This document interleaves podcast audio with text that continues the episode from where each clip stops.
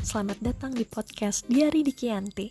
Podcast ini akan membahas hal yang menarik untuk dibahas dan semoga kalian akan mendapatkan ilmu baru, insight baru, dan juga perspektif baru. Selamat mendengarkan. Hai semuanya, jadi untuk podcast episode kali ini aku mau ngebahas tentang peluang bisnis di masa pandemi. Jadi gimana sih peluang bisnisnya yang sekarang? Persiapannya apa aja ya? Terus ada isu Indonesia bakal resesi nih. Emang resesi itu bakal gimana sih? Jadi daripada penasaran, simak terus obrolan aku dengan Opal ya. Selamat menikmati. Halo Opal. Halo Tir. apa kabar? Sehat, sehat, sehat. Alhamdulillah masih di rumah aja atau udah berani keluar-keluar? Oh, masih di rumah. Masih di rumah ini. Keren. Biasa.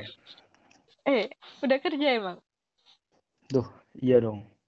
Ah, oke. Okay. Kayaknya bakal menarik sih dibahas karena kebetulan eh, tema obrolan kita malam ini juga tentang ini kan ekonomi tentang ya peluang bisnis juga kali ya di di masa pandemik ini. Betul kan? Oh, oke, oke. Nah, jadi kita kenalan dulu dong, Pal. Ya ampun, lupa banget aku. Silahkan, Pal, perkenalkan diri terlebih dahulu. Ya, kenalin. Nama saya Naufal.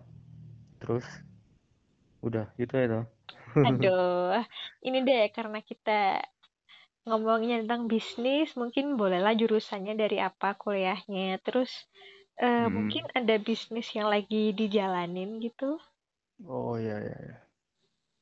Ya, gua Naufal, asalnya dari Tulungagung, jurusan matematika, sama kayak Tiara ya. ITS. Terus sekarang lagi kuliah semester akhir, terus lagi jalanin apa ya? Mungkin dibilang bisnis yang bukan bisnis sih merintis lebih merintis. Uh, uh. soalnya kalau bisnis kan dikatakan udah jalan dan udah punya ekosistem sendiri kan. Uh, ini masih merintis. Uh. bisa di follow IG-nya mesti lo ngetrip buat yang mau buat yang mau nyewa nyewa motor. Tapi emang sekarang masih jalan ya? Untuk sementara sih karena kondisi seperti ini dan teman-teman pada pulang kampung. Akhirnya ya hmm. lagi vakum sih gara-gara kemarin ada PSBB akhirnya kita dilarang buat apa ya bis buat balik lagi tuh susah kan. Hmm. harus jalani tes dan lain-lain akhirnya kita memutuskan buat ya stop dulu lah. Kita buat jernihin pikiran juga biar nggak sumpek di Surabaya gitu aja ditahan sih. dalam rumah. Uh, kos-kosan malah kalau di Surabaya. Iya. Ya itu susah ya. Saya di kos-kosan nggak bisa ngapa-ngapain keluar juga di dipantau kan. Nggak nyaman. Tapi Tulungagung aman? Sementara ini Tulungagung dikatakan aman sih. Ya apa ya? Orang-orangnya pada aktivitas kayak biasa. Kayak nggak ada pandemi lah. Pandemi itu kayak ya udah kita hidup dengan gaya baru gitu aja dengan hmm. aktivitas yang sama tapi gayanya baru. Tapi ini dulu dasar dasarnya kenapa dasarnya mendadak sih... tuh kamu buka bisnis kayak gitu tuh? Kamu ngelihat peluang dulu atau asal karena pengen Ya, kalau diceritain diceritain awal agak panjang dikit nggak apa ya? Singkatnya aja deh. Singkatnya ya. kalau singkatnya dulu itu ya kita anak bertiga, anak warung kopi yang suka ngopi bareng akhirnya mikir-mikir buat usaha apa gitu kan. Mm -hmm. Terus dulu itu sempat pengen nyoba Gojek, nyoba Grab buat nyari modal tapi ternyata pendaftaran buat driver itu udah ditutup semua. Akhirnya kita kan putar otak lagi kan. Mm -hmm taruh lagi akhirnya ternyata ada itu ada ada kayak bawa bapak punya mobil banyak tapi ternyata mobilnya itu di rentalin tapi sepi gitu loh nggak terawat mobilnya. Akhirnya kita beraniin diri buat ngomong ke bapaknya itu gimana kalau kita nawarin usaha bareng gini? Jadi mobilnya dari bapaknya kita yang bagian Hmm. kayak memasarkan gitu akhirnya ya ya jalan gitu aja let it flow gitu jadi bisa dibilang modalnya nol Mm-mm-mm. cuma modal ya modal omongan doang sih istilahnya Tapi sebenarnya kalau bicara buat ngebuka bisnis baru, Mm-mm. kita tuh harus membaca peluang dulu atau baru ah ya kayak gitu asal pengen buka aja gitu. kalau Jadi menurutku sih kalau dilihat dari dua pandangan itu bisa semua sih sebenarnya mm-mm. pertama kalau emang kita mentalnya kuat dan dan nggak ada keterampilan lain ya kita nyemplung aja sebisa kita tapi ujung-ujungnya ya ya gitu-gitu aja dan konsumennya ya nggak bakal nggak bakal kita nggak punya target konsumen khusus loh. Mm-mm. nah kalau kita ngelihat peluang dan kita tahu kita mau terjun ke mana itu lebih lebih terarah. Kayak kita Oh mau ya, setuju mau nyari pasar itu lebih lebih bagus kan. Kayak contohnya kan kalau aku di bidang persewaan pasar kita kan orang-orang yang mau datang ke Surabaya buat buat stay sehari dua hari Mm. mereka butuh kendaraan ya kita bisa bantu gitu Iya sih, kayak eh, ngebikin bisnis karena hal yang tidak sengaja sama yang sengaja membaca peluang terlebih dahulu tuh emang taktiknya kan eh, Mm. beda-beda dan sangat beda kan. iya beda beda banget malah menurutku Masalahnya kalau walaupun nih kita punya ide bisnis bukan bukan ide baru, ya itu nggak masalah Mm-mm. kan kita bikin bisnis asal kita punya strategi marketing yang beda, yang menarik dan apa iya sih yang bisa mengunggulkan produk kita dibanding produk-produk lain gitu misal. Heeh. malah menurutku kalau kita pengen pengen usaha aja dan nyemplung itu nggak apa-apa sih asal tahu pasar yang kita tuju itu apa kayak misalkan di sekitar ITS itu banyak mahasiswa akhirnya kita mau buka warung kopi ya itu bakal laku warung kopinya emang. Pas waktu ada mahasiswa lagi kuliah. Tapi kalau kayak musim pandemi kan ya tahu sendiri lah efek negatifnya gimana. Kayak usahanya mungkin berhenti pengunjungnya berkurang atau gimana. Ya itu sih harus dipikir dua kali. Iya. Aku kamu ngerti gak sih? Aku sekarang lagi jualan dimsum loh. Oh ya ngerti-ngerti kamu bikin story nggak sih kemarin Oh iya, pernah sih promo. Tapi kayak percuma juga kan aku promo di Instagramku yang Mm-mm. eh followersku rata-rata tuh dari Surabaya sama Sidoarjo, sedangkan aku jualannya di iya Kulon Progo. Kayak Heeh. itu nggak ngefek aku ngepost kayak gitu tuh. Hmm, hmm, hmm. soalnya yang lihat juga nggak bakal beli soalnya jauh kan Mm-mm. Walaupun beli aku juga pun mikir gitu loh. Ini Mm-mm. ngirimnya gimana? Masalahnya kan ini makanan kan. Belum siap aja dan aku kalau ini juga karena ketidaksengajaan ngera- kita bikin tuh bikin ternyata enak terus kita iseng deh jual iya iya iya laku ketagihan kita iya tapi ya ya gitu sih ya namanya bisnis kuliner kan gitu kan. Yang lagi tren hits apa akhirnya semua bikin Mm, emang bakal laris emang. Tapi ya ya harus siap-siap juga. Soalnya tren pasar buat kuliner kalau yang tak lihat itu berubah-berubah kan. Kalau mm, mm, misal ada yang suka makanan pedas akhirnya bikin pedas semua. Mm. ada yang makanan kayak es-es gitu akhirnya semua bikin bikin kopi gitu. Tuh kopi kelihatan banget tuh iya yang kopi apalagi di sini Tulungagung itu. Warung kopi coffee shop itu wah, banyak banget. Tantanganku di sini tuh orang-orang di sini orang yang nggak suka jajan pal. Mm-mm. kalau masalah kompetitor sih sebenarnya nggak banyak di sini. Tapi iya susah. Aku nggak ngerti deh. Rasanya aku di sini udah ngasih harga murah tapi ada Mm-mm. yang bilang aja nih mahal. Padahal nih Iya. kalau dibandingin di Jogja di kota Jogjanya di Surabaya itu udah murah banget. Aku nggak ngerti deh. Ini antara karena emang eh, pengaruh UMR di sini tuh rendah banget. Aku nggak ngerti. Jadi aku tuh kebingungan kadang.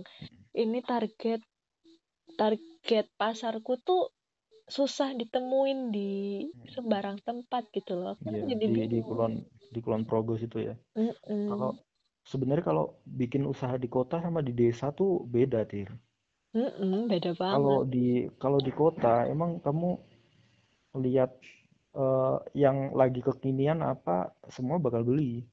Tapi kalau di desa, desa kan dengan ekonomi serendah itu Heeh. atau bahkan bisa dibilang eh, kamu punya penghasilan sebulan 500 ribu aja itu udah bisa makan sebulan. nah Soalnya apa? Biasanya kan ada kayak orang yang tahlilan kayak gitu-gitu akhirnya kan ada se- banyak banyak makanan gratis lah di desa Ah, intinya. sering sering Jadi heeh, jadi orang-orang desa kan otaknya terstimulus buat oh ya udah mereka carinya yang murah dan banyak nggak bisa disamain sama yang kota kayak jajanan-jajanan kekinian di desa itu juga sulit gitu Iya, makanya tuh masih tantangan terbesarku tuh gimana ya, eh, biar orang-orang itu mau nih jajan, ayo ini cobain dulu.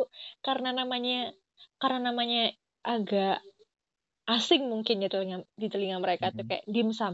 Apa sih dimsum itu? Apa sih dimsum itu? Jadi tiap kita nawarin tuh malah mesti jelasin kayak, aduh capek, tapi oh, ya udahlah nggak apa-apa deh. Ya Seenggaknya ya. mereka tahu, mereka cobain. Oh ini dimsum. Biar nggak kayak astaga nggak eh, boleh ngatain sih sebenarnya. Nggak nggak nggak. Ya bukan aku bukan meng an- apa ya bukan benci bukan ngatain gitu ya. orang-orang ha menjudge lah orang-orang di sini terlalu kolot Mm-mm. atau apa gitu. Tapi emang nyatanya kayak gitu. Sebenarnya sih emang sekarang itu kan zamannya kami tuh eh, menjual pengalaman kan. Jadi kalau surfing aja atau pelayanan kan sekarang udah kurang. Ya semua bisa ngelayanin dengan baik lah.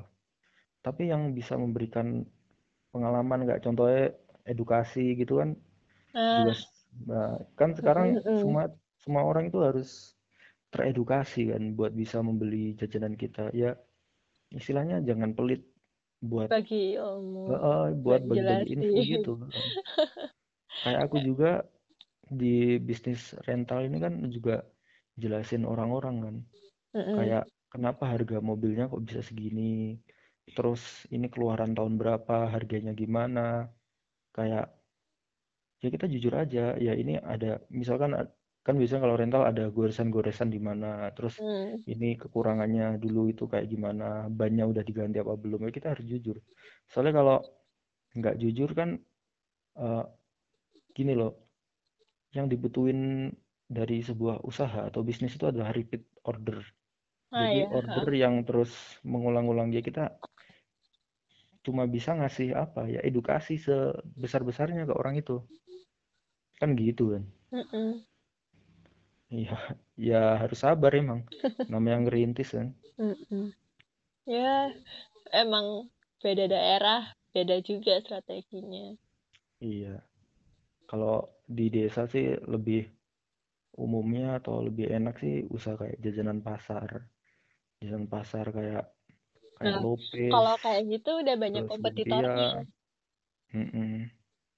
Kalau Iya. dimsum queen ini eh, bagusnya kompetitor kompetitornya tuh masih dikit. Cuman ya gitu, Mm-mm. penuh ekstra banget. Tapi gini sih kalau dari apa ya? Kita ulik lagi deh pal waktu kita waktu kita. Mungkin kamu ya yang ikut pelatihan LKM gue. heeh. Kayak Mm-mm. aku hari terakhir gak ikut deh. Pelatihan itu bukan jadi batasan kan. Mm-mm. Pelatihan kan intinya cuma teori kan, teori dari dari apa buka usaha. Kunci di usaha kan sebenarnya di di marketingnya kan. Ya tapi kita kayaknya itu juga penting loh Pal. Maksud- Aku kemarin Mm-mm. tuh sempet ngulik lagi kan. BMC, BMC. Oh, B- eh, itu tak Bisnis. kanvas model Ah ya, bisnis kanvas itu. BMC nggak sih itu? Iya bisnis Bisnis. model kanvas. Bisnis model kanvas. Iya. Maksudnya di situ juga penting buat Mm-mm. teliti bisnis kita kan, biar kita ngerti Mm-mm. siapa sasaran kita. Iya, iya, iya. Itu bagus sih kalau dibuat jadi jadi acuan visi kita nanti. Mm-mm. Heeh. Jadi BMC itu harus diganti terus. Maksudnya kalau usaha kita kecil BMC-nya ini. Kalau naik lagi BMC-nya kan dirubah lagi Hmm, gitu. atau ditambah lagi. Heeh. Jadi nggak bisa Oh, selamanya bisa kita kita- pakai kayak itu. eh, eh, soalnya kalau kita langsung targetnya gede-gede-gede gitu kan susah kan. Mm-mm. Lengkap Ya sih sebenarnya iya loh. Kamu sempat ngaji Mm-mm. kayak gini nggak sih sebenarnya? Ngaji BMC itu dah. Mm-mm. Dulu itu pas bikin awal-awal kan, jadi kita bertiga itu kan orangnya beda-beda kan. Kalau aku kan benar-benar teori ya, Mm-mm. teori gitu kan kayak Ya, bikin, "Oh, dasarnya kita, anak kita, kayaknya ya. iya, kita, kita harus bikin BMC biar, biar tahu apa namanya target kita kayak gimana gimana gimana. Mm-mm. Kalau temanku yang satu, ya wis lah, sakarepmu. Terus yang satunya lagi bilang, wis tak dijalani aja, gitu, kayak gitu kan. Akhirnya kan ya wes lah akhirnya aku bikin sendiri temen ya kita bagi tugas lah akhirnya ya bikin aku tanya juga temenku yang manbis itu eh struktur organisasi perusahaan tuh kayak gimana? Mm. kayak ada CEO ada CMO ada COO kayak gitu kan. Ah, iya iya. Nah, akhirnya aku bikin struktur organisasi bisnisku dulu tuh.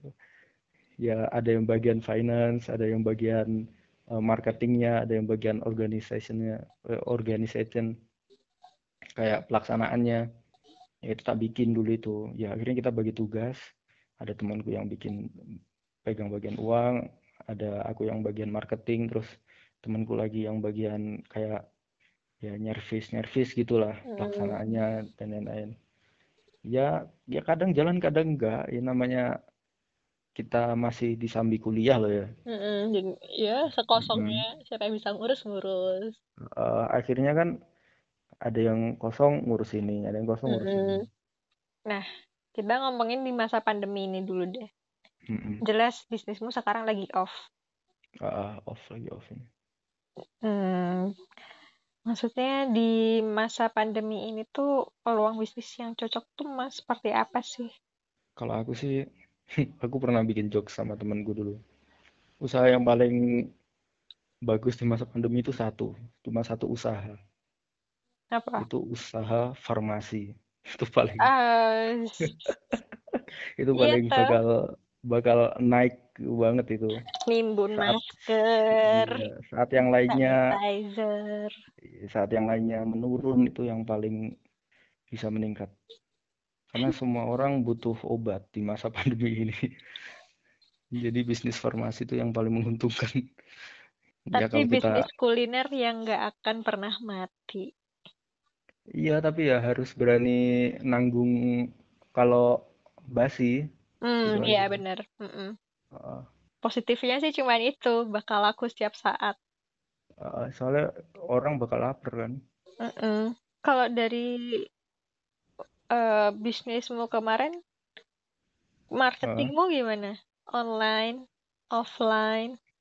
Oh iya, kalau kemarin itu sebenarnya kita jalan di online-nya, di Facebook, di IG, yang paling kenceng kan di IG-nya kan. Mm-mm. Di IG-nya yang kenceng itu sama di ya antar mulut ke mulut. Ya kita kan di warung kopi, akhirnya kita nyebar poster di warung-warung kopi. Ny- ngasih stiker ada orang lewat dikasih stiker ya kayak gitu Kalau di masa ya masa pandemi gini kan kita jarang jadi nongkrong kan. eh, eh, Strategi marketing yang pas gitu, biar yang cocok. eh, biar masih hidup gitu ya kelihatan masih hidup. Ya kita bikin eh, biasanya aku bikin itu sih kayak story terus ada fact-nya ada fact-fact gitu terus ada kayak Konten. eh, konten ya bikin konten aja di di yang online-online itu Itu sih. Iya ya, karena Mm-mm. eh, masa sekarang orang-orang juga pasti banyak banget yang mantengin handphonenya terus karena Iya, lagi di pasti. rumah aja. Heeh, Kayak pasti kita itu. bikin konten kreatif tentang Heeh. produk kita kayaknya bakal ini sih Mm-mm. bakal menarik gitu ya. Mm-mm. Di digencerin aja itu. Mm-mm. Iya semuanya sekarang serba online sih. Mungkin kalau offline, kalau untuk strategi marketing secara offline mungkin agak agak kurang ya kalau di masa sekarang. Iya. Soalnya kan bisa dibilang ya semuanya pada nggak boleh keluar rumah kan. Mm-mm. Akhirnya mantengin HP. Kita mau promosi ke siapa kalau di luar? Ya walaupun sebenarnya kalau kita keluar juga banyak orang sih. Heeh. Cuman ah Tapi enggak lah. tapi jatuhnya sih karena karena apa ya? Karena masa pandemi ini kan bikin orang-orang eh, istilahnya daya belinya menurun. Mm-mm. Akhirnya mereka bakal keeping money, Nah nyimpen iya, nyimpen uangnya. Ya akhirnya mungkin bisa kejadian kayak apa ya? Menurunnya daya beli bisa ngakibatin yang paling gede tuh bisa jadi resesi juga. resesi iya. Hmm. Resesi itu apa sih, Pak? Resesi itu pe- ya s- penurunan apa Penurunan penurunan nilai ekonomi kali ya, nilai. eh, eh, nilai ekonomi kalau nggak salah. Soalnya kalau katanya salah satu ekonom namanya Sydney J eh, J siapa gitu, itu resesi itu adalah saat tetanggamu itu di PHK, tapi kalau depresi itu aku yang di PHK. Misalnya gitu sih.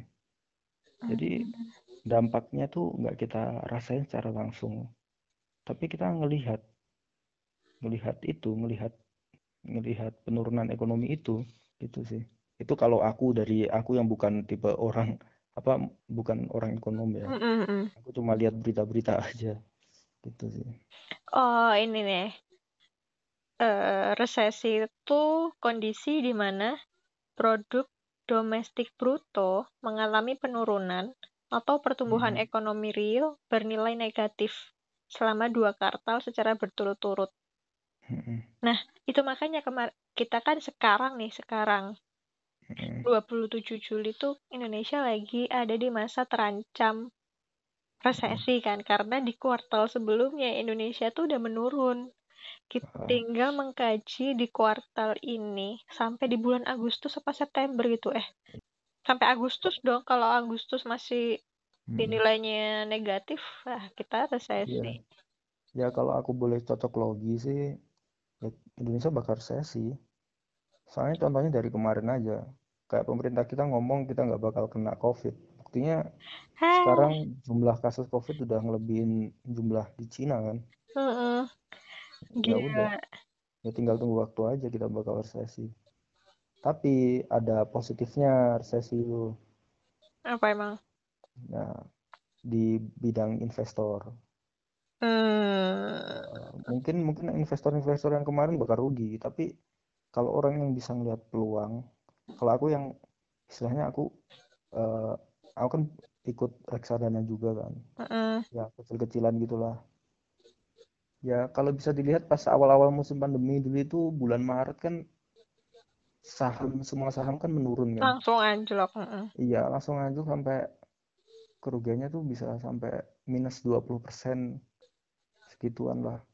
Dan sekarang kan udah merangkak naik lagi. Dulu aku juga pas awal-awal menurun tuh ya aku malah investasi. Soalnya ya nilai saham nanti kan juga bakal Bakal normal kan naik. atau bakal naik. Terus habis ini kan mau resesi itu kan. Paling bakal turun lagi dan aku mungkin bakal investasi lagi mulai. Itu sih simpel ya, simpelnya gitu. Heeh. Tapi kalau mau lebih lengkapnya ya tanya teman-teman yang jago di bidang ekonominya gitu sih.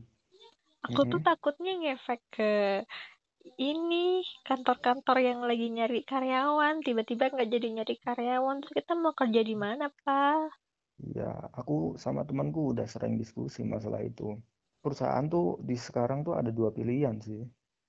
Pertama tuh pilih nyetabilin eh, Perusahaan. perusahaannya atau yang kedua ya kita tetap tetap membuka lowongan dengan resiko yang siap ditanggung. Nah, itu.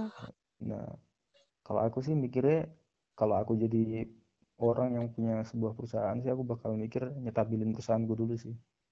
Soalnya soalnya kan udah banyak PHK dan lain-lain. Yang penting distabilin dulu aja. Lowongannya ditutup dulu kalau menurutku loh ya. Kalau perusahaan lain nggak tahu. Ya makanya I would like to say thank you to all the company yang masih buka yang masih buka lowongan kerja tuh ya ampun alhamdulillah banget kalau aku nih orang yang sebenarnya nggak nggak pernah bertahan lama untuk berbisnis Val aku Iya, iya, sering bener. banget kan aku dari SMP udah jualan pulsa sampai SMA terus stop berhenti Ah, heeh. terus SMA pernah jualan bahkan jualan jilbab tuh sampai sekarang juga stop Mm-mm. kayak ya udah kita Iya, iya. hype-nya itu cuman di awal doang gitu. Iya ayo ayo jualan yuk. Wah ayo kita promo-promo. Eh nggak ada yang beli lemes lemes lemes. Terus sibuk sendiri sama kuliah. Kayak ah ya udahlah. Gitu makanya. Tips untuk konsisten berbisnis itu lo apa sih ya? Atau motivasi kali ya? Kalau dari aku pernah ngeliat eh, Robert Kiyosaki kalau kamu tahu. Robert Kiyosaki tuh ngomong, ya kamu tuh harus punya mental mental bos kalau mau bikin usaha. Jangan Hmm, jadi orang yang punya mental pegawai. Soalnya pegawai itu kan pikirannya cuma pengen hidup tenang, terjamin, dan penghasilan yang cukup per bulan ada penghasilan. Dan kalau negatifnya kalau usaha apa namanya gaji mereka atau usaha mereka perusahaan lagi kolaps mereka kena PHK kan mereka bakal kayak lose gitu kan kayak kehilangan benar-benar kehilangan dan down banget. Itu mental pegawai. Kalau mental pengusaha kalau mental jadi bos kan ya apa pun resikonya ya kamu bakal bertanggung jawab mm-mm. dengan apa yang kamu ambil. Ya itu sih. Intinya jangan bermental setengah-setengah. Itu kalau kata dia.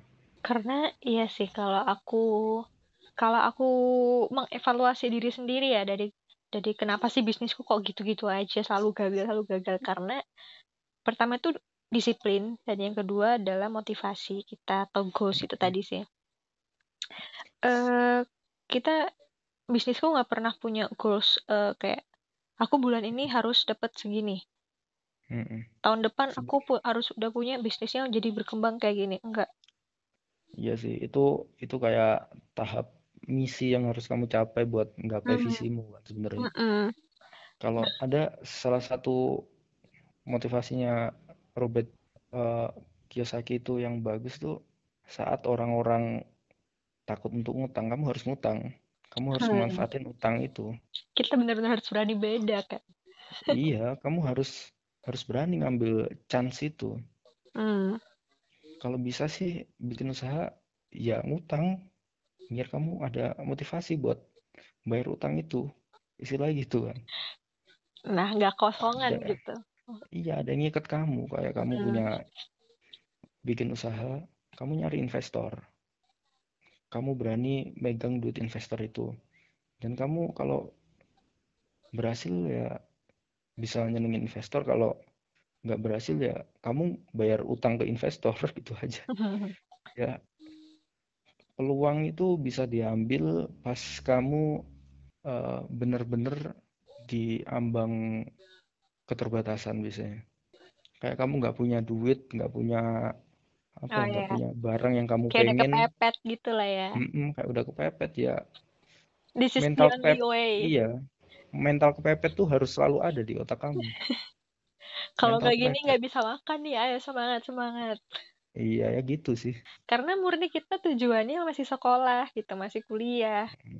Fokus utama ya di situ. Kita Iya, mikirin bisnis pusing. Oh ya udahlah antaran deh. Ya pendidikan di Indonesia kan emang kita dilatih buat jadi karyawan kan, hmm, bukan bukan buat jadi itu bos. bingung juga kan dilema kita kalau nggak fokus Mm, kuliah IP jelek juga. Ya, nggak bisa daftar kerja Nah sekarang itu, perusahaan mana sih yang nggak pakai eh, IP gitu? Bisa dihitung jari. Eh, soalnya soalnya ya kamu bakal strict atau kamu tuh mandangnya cuma di satu satu itu jadi aku daftar perusahaan. Mhm. kamu kamu mandang itu aja. Kamu nggak mandang yang lain. Padahal di di entrepreneur tuh ada macam-macam sih ada kayak custompreneur hidropreneur itu cuma diganti kata depannya aja deh kayak hidropreneur kamu Tapi jenis prenernya yang apa Heeh. gitu. Mm-mm. terus ada lagi entrepreneur itu ya harus bisa kreatif sih itu aja sih nggak harus beda tapi harus kreatif Gini, pesan Iya. kamu untuk ya buat angkatan kita lah, buat fresh graduate di masa corona kayak gini, Mm-mm. mending jadi pengusaha atau karyawan. Dan saran deh gimana harusnya kita ber- melangkah. mending jadi pengusaha apa karyawan kalau aku ngasih saran sih nggak bisa ya Hmm. tapi eh ngasih saran nggak bisa ngasih Mungkin memberi ngasih pandangan. eh, mungkin memberi pandangan aja ya kalau kalau saran kan istilahnya eh, Kayak menggurui gitu ya. ya eh, kamu mending begini. Mending eh. begini. Tapi kalau ngasih pandangan aja aku punya pandangan misal tak kerja ya kita nggak boleh bosen sama pekerjaan itu. Atau kita punya tujuan di pekerjaan itu. Misalnya kita kerja buat bikin usaha sendiri. Jadi waktu kita bekerja ya kita harus nyari apa yang dibutuhin buat bikin usaha kita sendiri Kayak semuanya itu tergantung niat dan tipe diri kita sendiri kan. Kita, kalau Mm-mm. kita tipe orang yang dengan mudah memimpin, kayaknya menjadi pengusaha itu jadi langkah yang sangat tepat gitu loh. Dan kalau dia tipe orang yang mungkin kurang berani mengambil keputusan, tipe yang orang, aduh, kuilah, manut aja deh. Mungkin jadi karyawan tuh ya udah it's okay gitu loh. Dengan itu tadi punya goals kayak kamu di perusahaan itu mau mau mau ngembangin skill apa sih? Kamu mau jadi apa di situ? Kayaknya eh, menurutku sih di keduanya sama aja, tapi tergantung. Yang penting kita tergantung kitanya sendiri. Kita tuh apa ya skill apa yang pengen kita dapetin setelah kita bekerja di situ. Jadi nggak hanya kerja cari duit gitu aja sih menurutku. iya Dapat duit Itu. iya, ngembangin skill iya. Do what you love and love what you do. ya kerjaan kamu adalah yaitu hobimu Kata orang sih bakalan seneng kalau kita ngerjain hobi kita dan menghasilkan duit. Kalau kata Bob Sadino kan, ya pekerjaan kamu sekarang ya pekerjaan terbaik. Pekerjaan terbaik emang. Jadi kalau nggak punya mental, kalau ya ini yang terbaik buat aku, ya kita bakal selalu jealous sama orang lain dan Hmm, merasa mm-mm. kurang. Gitu sih. Tapi itu menjadi poin penting sih kayak ya udahlah intinya bersyukur gitu. Percaya aja kalau itu emang terbaik gitu. Mm-mm. Ya, Mantap. terima kasih banyak Opal sudah menemani malam hariku. Iya, sama-sama. Semoga bisnis kamu segera dibuka kembali. Iya, iya, Pandemi ini segera selesai, kita juga segera bertemu. iya. Mm-mm. Mm-mm. Aku juga ngerintis usaha baru lagi di rumah, biar nggak gabut. Nah, bener. Ah, yang penting Ah. kita mah cari cara-cara sendiri biar nggak stres di rumah. Iya, Syukur-syukur ngasilin duit ya nggak? Semoga kamu dan keluarga selalu sehat. Amin. Kamu juga, Tir. Amin. Hmm. Terima kasih banyak, Oval. Dadah.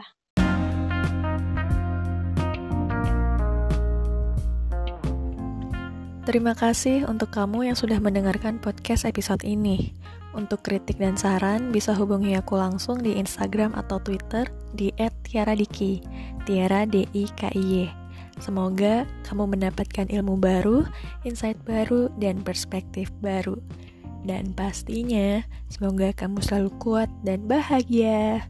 Saya Tiara dari podcast Diari Dikianti. Sampai jumpa. thank you